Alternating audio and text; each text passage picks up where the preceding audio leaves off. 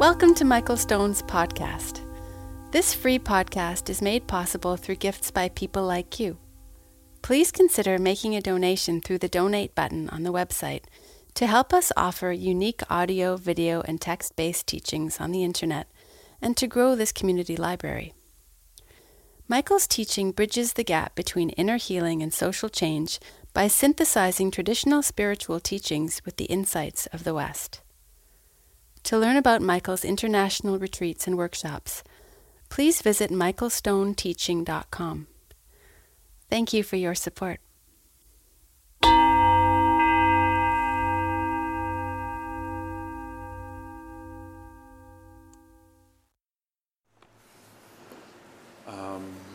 what we really want is to be connected. We, we, well, I mean, let's just back up a little bit. Because being numb is really easy. Wow. You can just be numb. But Mhm. to be connected, to me, is a layered thing. It's, it's a thing that, you know, I need expansion. Um, we all need expansion. so, what we call spirituality, I think, is feeling that we're connected to something larger than the story we have going about ourselves.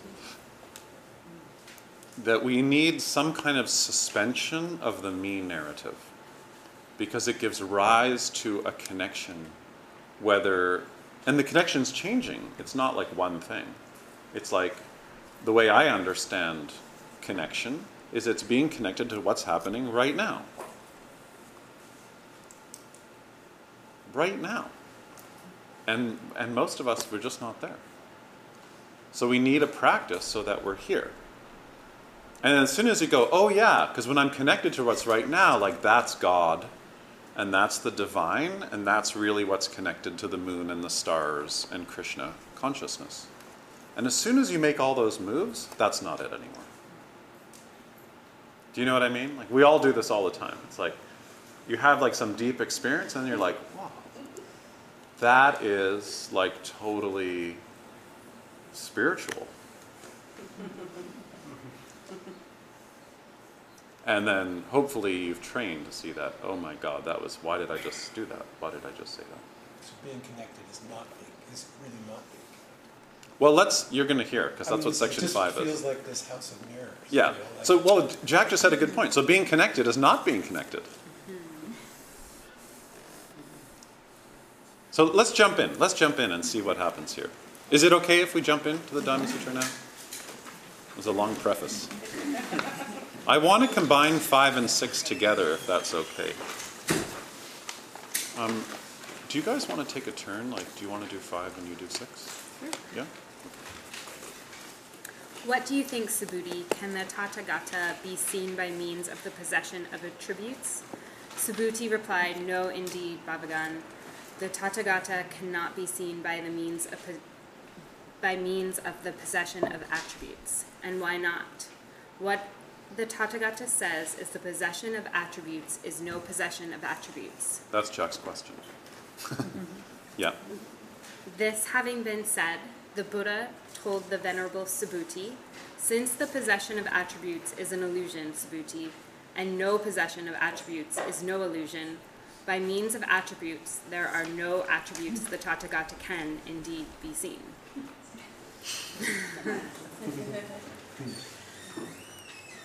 This having been said, the Venerable Subhuti asked the Buddha, Bhagavan, will there be any beings in the future, in the final epoch, in the final period, in the final 500 years of the Dharma ending age, who give birth to a perception of the truth of the words of a sutra su- such as that spoken here?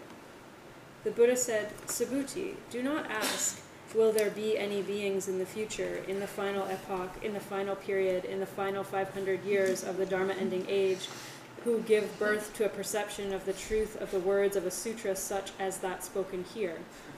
Surely, Subhuti, in the future, in the final epoch, in the final period, in the final 500 years of the Dharma ending age, there will be fearless bodhisattvas who are capable, virtuous, and wise, who give birth to a perception of the truth of the words of a sutra such as that spoken here.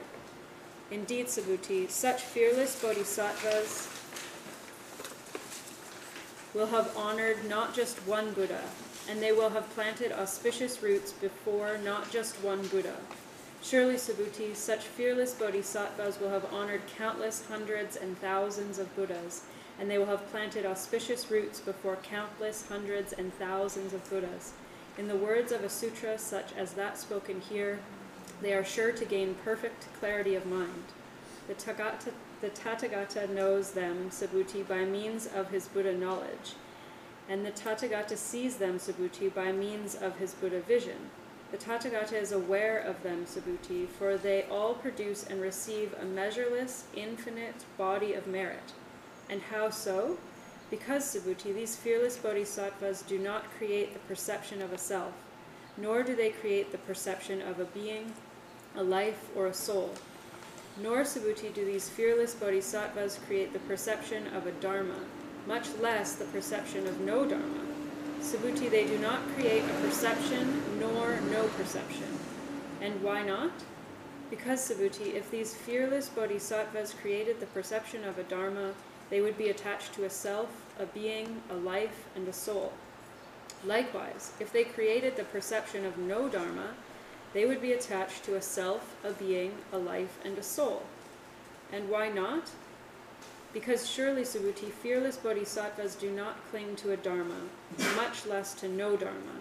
This is the meaning behind the Tathagata's saying, a dharma teaching is like a raft. If you should get, let go of dharmas, how much more so no dharmas?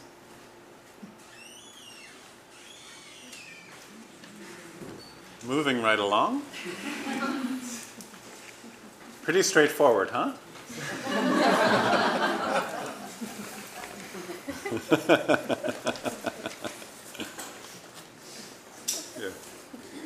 So, three days on the Diamond Sutra. We're at chapter six. Okay. Let's start from chapter five, because this is really interesting. Um, in the previous chapter, if you remember, there was the same rhetoric that there are attributes, but there are no attributes. The attributes are attributes that are no attributes. So, on the one hand, there are no specific qualities that identify an awakened person. That's what's being said here. And on the other hand, we know that somebody who is awake has attributes. So we know this about ourselves. There's a difference between us when we're awake, and there's a difference between us when we're not awake. Think about that in the last three days. There's been moments when you're totally here, unself consciously. And there's been times where you're not here at all, so self conscious, wrapped up in planning or whatever. And there's a difference between the attributes of being awake and the attributes of not being awake. But the difference is not really that graspable. If I asked you to pinpoint it, it would be hard to understand what the difference is. Hard to put your finger on. And these are called the attributes that are no attributes. Because they're attributes, but they're no attributes. Because if you try to point your finger at what the attribute is, you can't really find it. So I would define this as radical non self consciousness. You try to go find yourself and you can't find it. Have you ever tried to find yourself? Yeah. You go try to find yourself and like you can't find it anywhere. So what the Buddha seems to be saying here is that the awakened person does not perceive in themselves any attributes that make them awakened. The awakened person looks in themselves and can't find any attributes that makes them awakened. So you can make efforts, but you can see no awakened qualities in yourself, which I guess would just be like tremendous humility. Because you can't see in yourself anything that's waking up. But of course, you can't see it in yourself because the self isn't waking up. Because by definition, yourself can't get enlightened. This is a big problem. We've been on this whole path because we want to get enlightened, and now we're being told that the self can't ever really get enlightened because it's just a self. It's just this small, narrow construct that's just a habit. It's like this when we have relationships with teachers. If you ever study with a teacher, you should watch them very carefully. I always say this. You should. And you will start to ask yourself are they awake?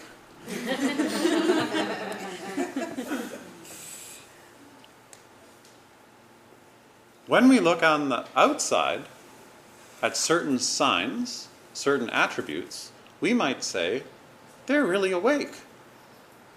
And then other times we might say, I'm not so sure. And then when we try and put our finger on it, well, what is it that makes them awake? We can't really say because they're attributes that are no attributes.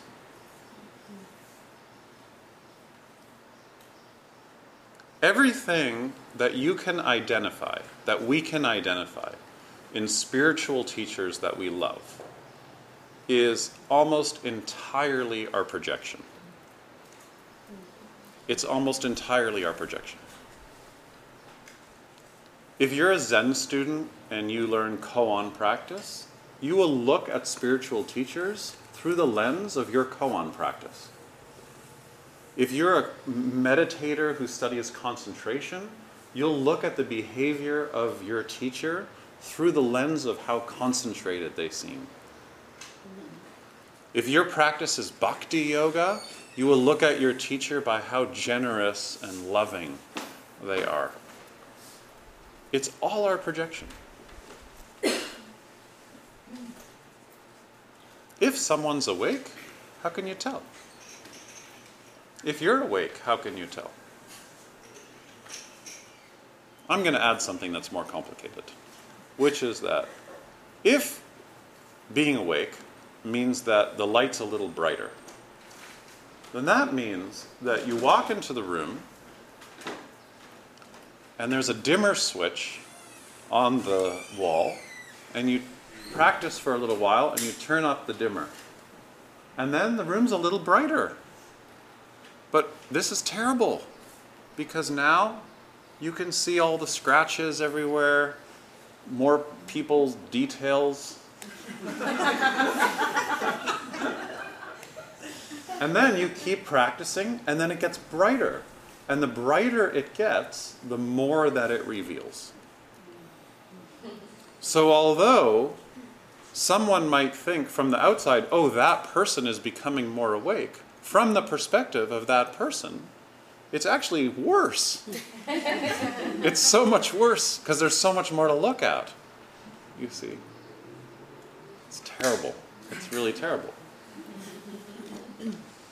You know, uh, I was reading this article about uh, what happened in New England when um, the middle class finally got light bulbs in their houses. And it's a really interesting story. The, the middle class in New England got light bulbs, and when they got light bulbs, people became extremely self conscious about having friends over because their furniture wasn't so nice. When you don't have uh, electricity, um, everything's kind of dim. It's kind of like most of our apartments, you know. It's like things look okay. But then, as soon as you like move into a nicer place, suddenly like your furniture looks really bad, right? And also, everyone's houses were dirty, so suddenly people had to get housekeepers, spend more time cleaning, go out and buy new furniture. Why? Because it's brighter. And it made them more self conscious. So interesting, isn't it?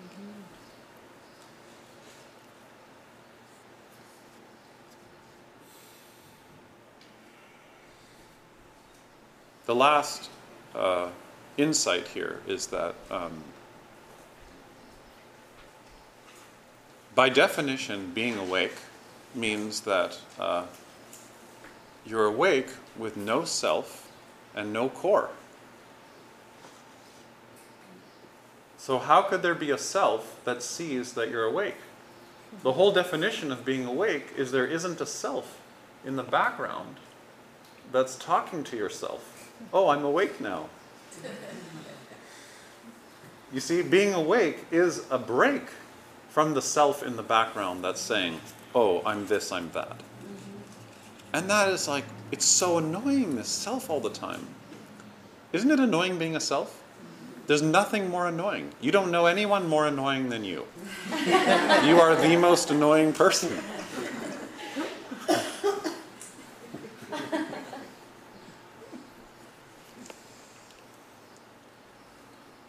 So, when we're sitting still, we're breathing and breathing, and breathing and breathing and breathing until once in a while, this self that's always blabbering away, that you used to think was a distraction, now you start to see it's yourself that's blabbering away all the time, starts to have a break, and then there's just breathing.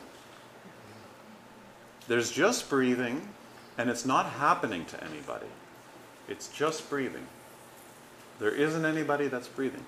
And then as soon as that happens, the self then comes back again and tries to make something of it. Itself again. So you have to start again with the dimmer switch, turning it on, brightening things up a little bit. Anyways, the Buddha says all this to Subhuti. And then Subhuti's still totally confused.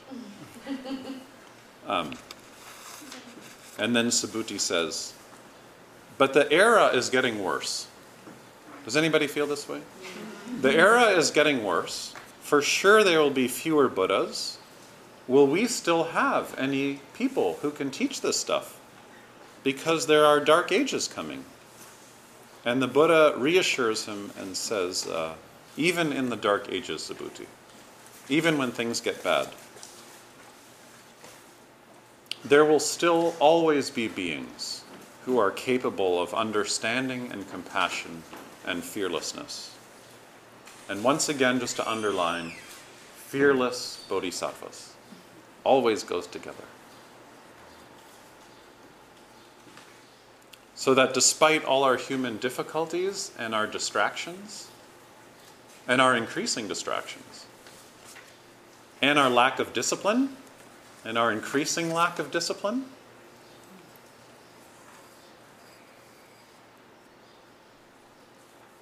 we have a human birthright, a blessedness, a trust from the beginning that we can be awake. It's like a natural resource that we all share. That the Buddha knows you, the Buddha sees you, the Buddha hears you, and the Buddha is always there. Because the Buddha is not separate from you. When you sit, you don't take up this posture to look like that. Oh, is there anything back there today? he got this from the squat that we were doing this morning. One handed.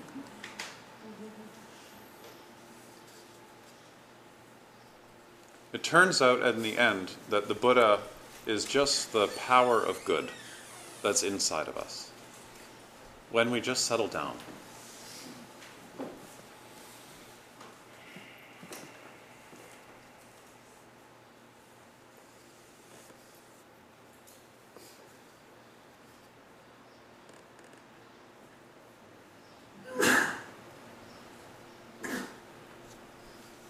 So let's sum up a little bit.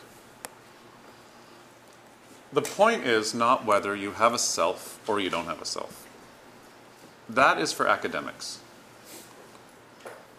There has been more written about no self than any other Buddhist theory. There's like whole journals where all they debate is whether you do or don't have a self. No one's figured it out yet. But the issue is not whether you have or don't have a self. The issue that the Buddha is trying to bring forward here is grasping. Grasping to a me. that grasping is painful. That grasping is exhausting. And that grasping is unsatisfying. When you become a nun or a monk, you shave your head, and the ritual is you hold a lock of hair and you just meditate on the lock of hair.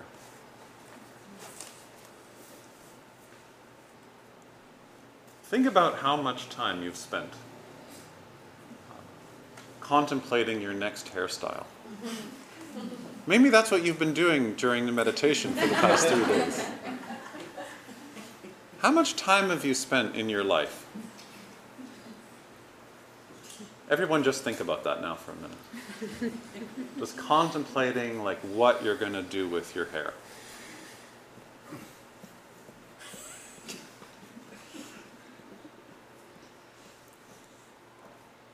And then you just cut it all off. A few weeks ago, I was in London. Did I tell you that also? Before I was in New York, I was in London. No, I was in London. my, my wife, Karina, um, she ha- has been growing her hair really long. Yeah, it's been like really exciting for her to grow her hair. Um, it's not my favorite, but um, I'm a bit more into like dykey haircuts. So, anyways, she she grew her hair really long, and it's been driving her crazy, because like, you know, she's like taking care of kids. She's got to like make her hair do things, you know. Um, anyways, it's been bugging her a lot. Anyways, so in the morning we have this ritual where she FaceTimes me in the morning. So I was in England, and she FaceTimed me, and I woke up and I picked up the phone. She shaved all her hair off. She had no hair. She just she woke up in the morning and she's like, "Fuck it." she just took her my clippers and she just shaved it all. Yeah, yeah, like very Sinead O'Connor kind of style. Yeah. So I pretended it was great. and um, the message of this sutra is that all grasping makes us unhappy and that at the core of all grasping is grasping for a self. And that the opposite, happiness, seems to be when we're not grasping so much. And we're going to die. So, what are you holding on to?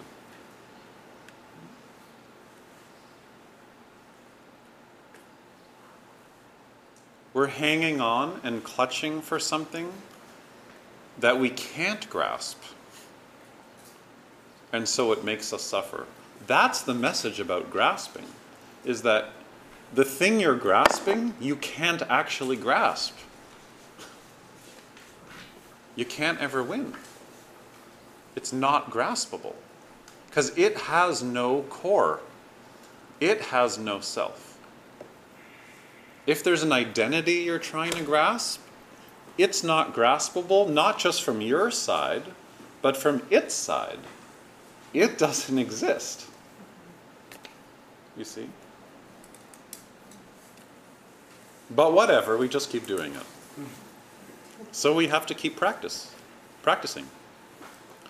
And in early Buddhism, one of the core teachings, many of you have studied this, is that we just need more discipline. We need more discipline to stop, and all we need to do is practice renunciation. So take all that stuff and just stop grasping for it. I have a, a student who studies with Thich Nhat Hanh, and Thich Nhat Hanh said to her, You just have to have no desires. Just don't have any desires. So that's very much like an early Buddhist vision is just drop everything, don't own stuff, don't have desires. Very renunciate practice. That's And- very, that's very different from what uh, that, that fellow said. Well, this is different from what the Diamond Sutra is about to say. Oh, okay. The Diamond Sutra is saying something a little bit more subtle. So the Diamond Sutra is saying, okay, you did all this training, You're learning how to let go. You're learning how to not grasp so much. Uh, but there's one more uh, step, which is if you still think that there's a self, and you still think that there are others or a world, then you're still holding on. In other words, there's nothing to renounce. Because, because all that stuff that you thought you had to let go of, well, it doesn't even really exist. I give up. So you need to just recognize how things really are. And this culminates in a very famous story, which is an early story, and we'll end with this, uh, is a story of the Buddha, which is the story of the raft. Which is, um, the Buddha gives this incredible teaching where he says that the Dharma, so Dharma in this context refers to the teachings. So he said the Dharma, all the Buddha's teachings, are like a raft. Um, the raft is made from twigs, okay, from sticks, and from mud. In other words, the raft is made from whatever you've got, and you use the raft, the Dharma, the teachings, to cross the river to the other shore. That's the purpose of the raft. When you get to the other shore, you should abandon the raft. The raft is not for holding on to. Very beautiful teaching of the Buddha. He's saying, All my teachings are a raft to help you cross the river. They're not holy because they're just made up of all the stuff you've got around mud and sticks, whatever you've got. You use the teachings to cross the shore and you abandon them. And in the larger sutta this comes from, he, I don't know if any of you have studied it, but he asks all these other great questions like, would you take a raft and haul it up on your shoulder and carry it around, you know? It's like that. If you get here on a bicycle, do you take the bicycle in here and put it beside your mat? No.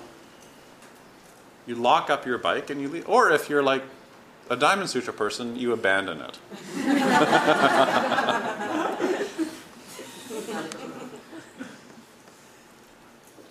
so, how this section ends is that practice shifts from a moral act, which is renunciation, to a metaphysical commitment, which is to start to see there are no separate things out there.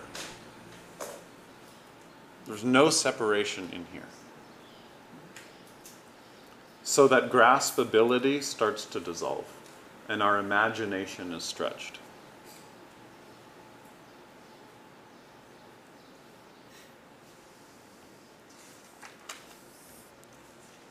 Not to fix things. Let's just personalize that a tiny bit more. Imagine you have created a way of living with your partner that's totally different than your family of origin. Has anybody done this?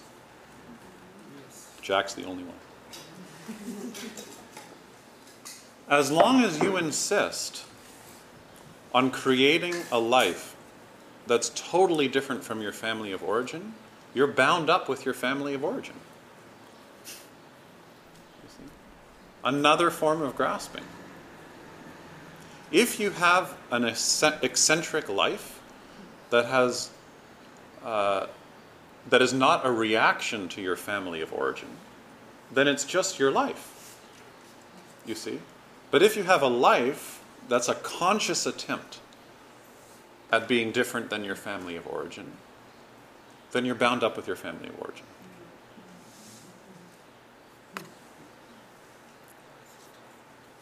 So you need to open your hands and just accept your life as it is.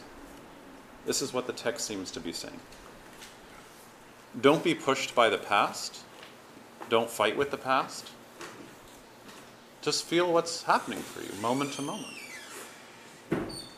So easy, isn't it?